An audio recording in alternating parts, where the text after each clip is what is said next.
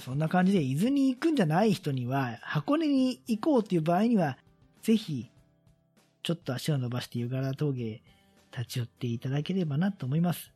あの、このままこの災害のせいで亡くなっちゃったりしないように、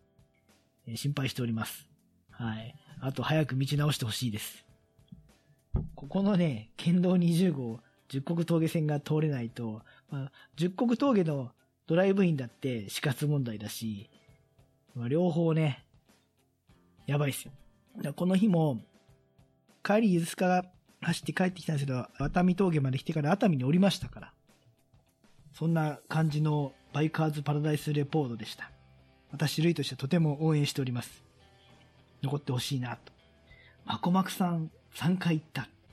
500円クーポンは3回行って3回とももらえたんですかね。そしたら実質上無料だもんね。あそこはでも大人の人が趣味ってなんか恥ずかしくない空間っていうかね、むしろ自分のような生活してるとなかなかあんなところで言ったりでもないですからね。アップさんはもらってない。そっか、こう、まこまこさんや、えー、私のように、こう、イケメンにだけくれたのかもしれないですね。あの、金髪のお姉さんがくれましたよ。なんか、外国人なんだけど、いや、わかんない。日本人、国籍日本かもしれないけど、どう見ても白人の金髪の女性がいらっしゃるんですよ。カウンター内に。日本語ペラペラなんだけど、その人がくれましたよ。ハピコさんはじゃあイケメンにちょっとクーポンもらってきていただいてってことで。わかんない。この道が崩れちゃったからそれで配ってたのかもしれないですけどね。ある段階から。で、60分3000円っていうめちゃめちゃ破格のレンタルバイクやってるんですよ。中型から大型まで様々な KTM とかもね、ドカティも BM もありましたし、いろんなメーカーの、あ、ビットピーネあったよ。ハスクバーナの。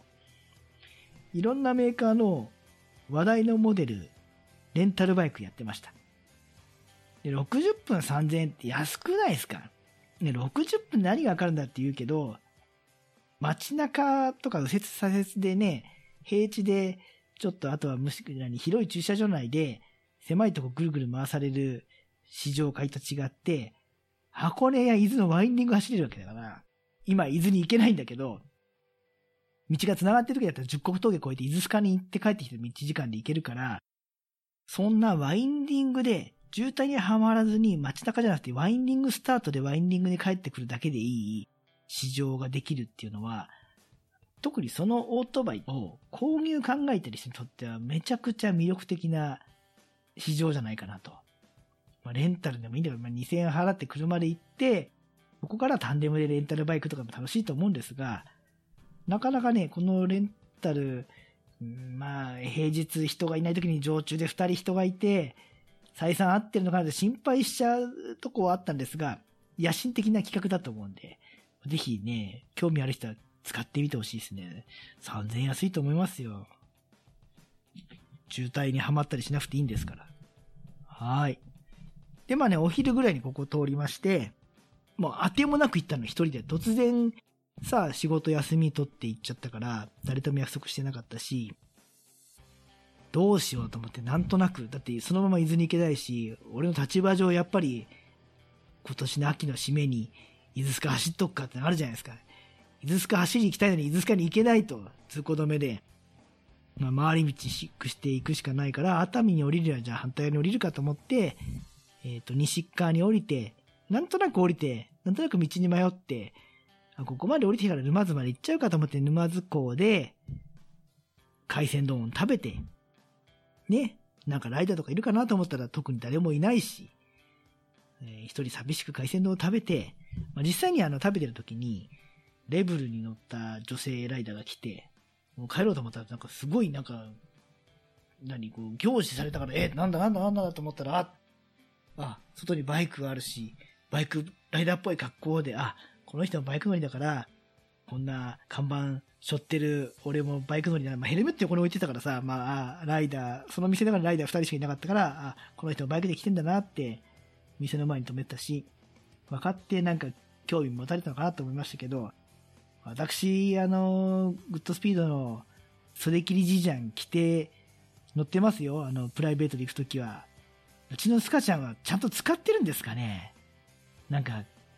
使ってる映像、着てる映像を見てないんですけど、ちょっと皆さん、どうなんですかね、関西の方、あの、彼がツーリングしてるとこを見かけたら、ちゃんと着てんのかどうか、あの、報告してほしいですね。はい。で、海鮮丼食べて、沼津の街を抜けながら、このまま帰ってもね、まだ1時過ぎだし、どうしようかな、ちょっと西伊豆走っていこうかな、なんて走りながら、思った次第には、あのー、私、長旅は、一人が好きなんですよ。一週間とかね、二週間とかっていう時には、一人の方が、なんか伸び伸びできて好きなんだけど、日帰りは寂しくなっちゃうんで、あの、人と走るのが好きなんで、両方好きなんですよね、ねなんて過去に話したことあるんですが、あのね、それと同時に、日帰りや一泊のツーリングでも、その一人の旅情、何、長旅の旅情感味わえないかなって、やっぱり一人で行くしかねえかななんてのも、並行して考えていて、そう思いつつ、今回本当思ったのが、まあ、いきなり休み取っちゃったから誰とも約束してなかったんですね。で、沼津の、まあ、何度かしたことある街中っていうか、まあ、海岸の道を走りながら、まあ、非常に寂しいと。ああ。自分は長旅や一人旅は好きだって言ってたけど、あれって昼間バイク乗ってる時は知らない土地の知らない街を見ながらワクワクして楽しめつつ、大体夜は誰かしらいるから、それに頼ってたというか、夜は夜で楽しいからそれでよかったんだなと。あれ、夜も一人で昼も一人だったら、きっと長旅でも一人は、ずっと一人はつまんねえなって思ったのかなと思うぐらい寂しくなっちゃいましたね。なんせその沼津だってさ、しょっちゅう走んないけどさ、ある程度は知ってる道だから、まあ何度か走るわけじゃ、走ってるわけじゃないですか。知ってる道だから、あの、ワクワク感っていうか、その、新鮮さはないんですよ。知らない土地に行って知らない街並みやそこの生活をイメージするってのはあんまりないの。沼津だと緊張すぎて。みんなラブライバーなわけじゃないわけじゃないですか。沼津だって。だからね、ダメでしたね。なんかね、ほんと寂しくなっちゃってね。そんなこと思いつつ、いざ、あの、西伊豆の海岸に入ってワインディングが始まると、全然一人でも楽しかったですね。あ、あのなんだ、街中とか平地で淡々と走るのダメだと。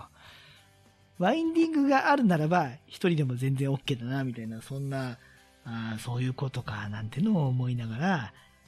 走ってきましたよ。まあ、あったかい日だったからね、えー、海岸と山走る分には、もう全然不満はなかったです。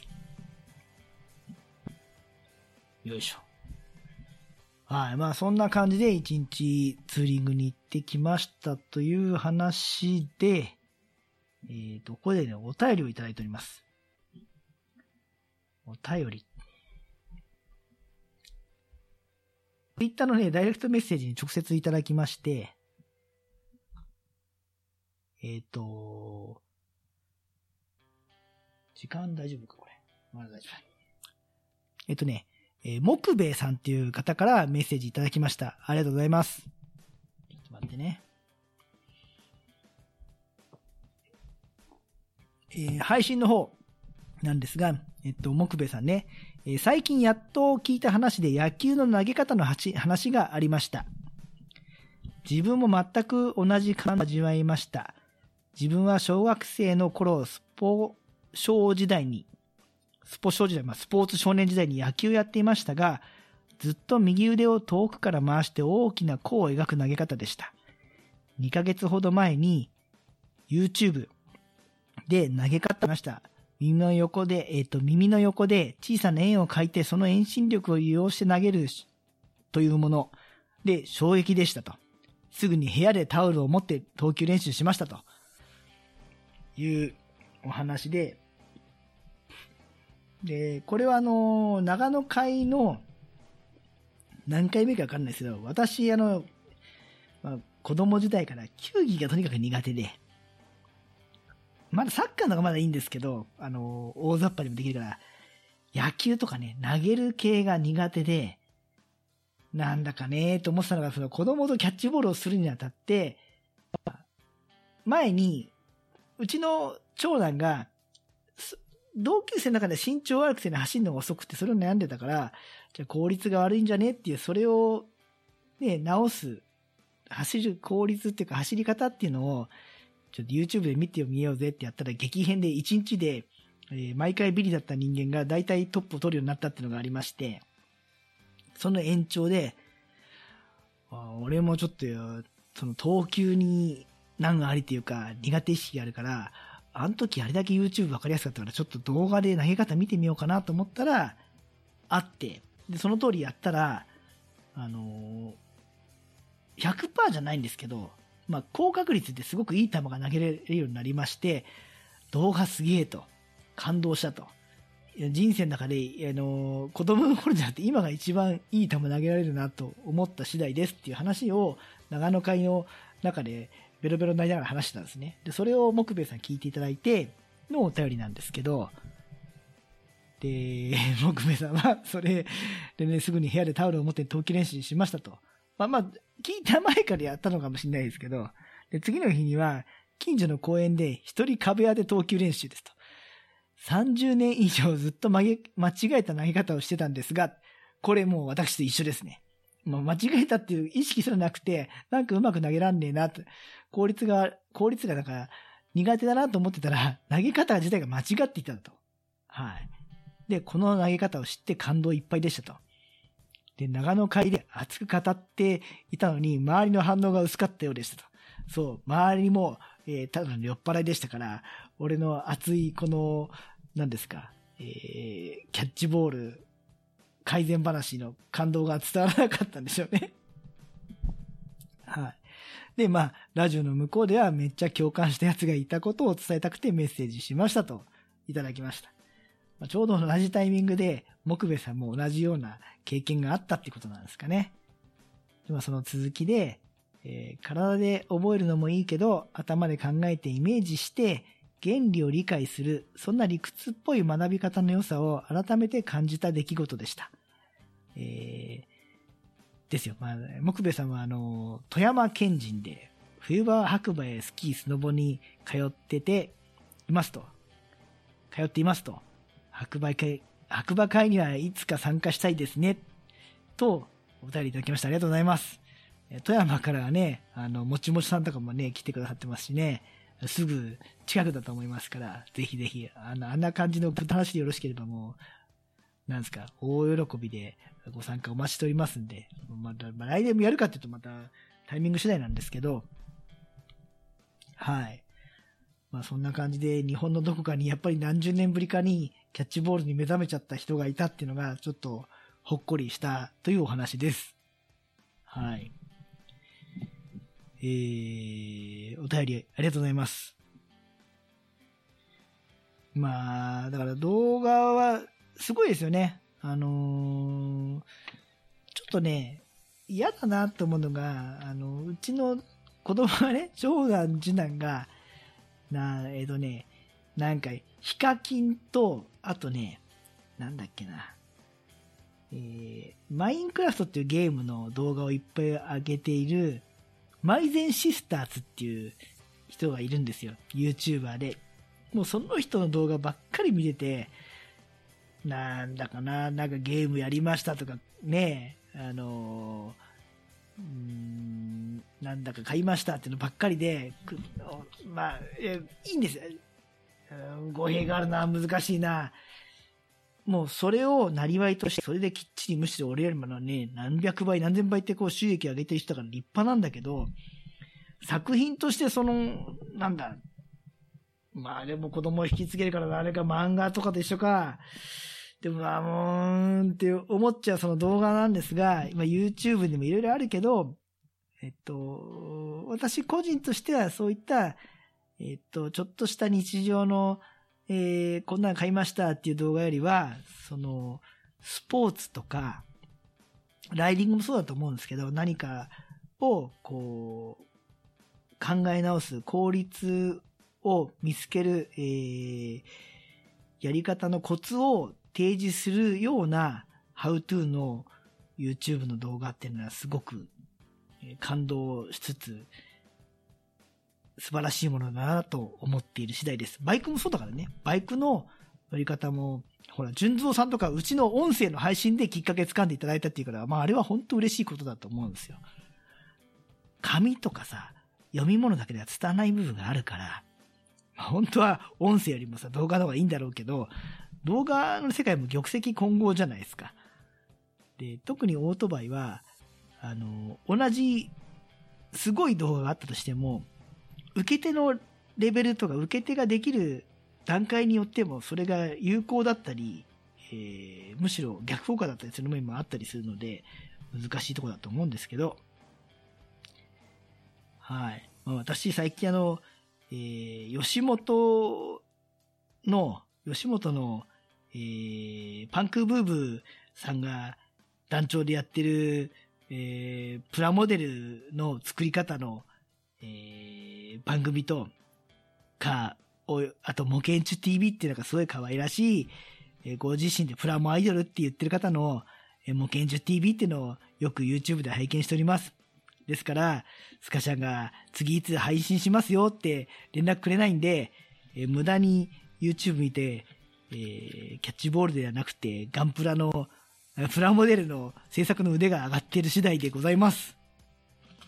はい。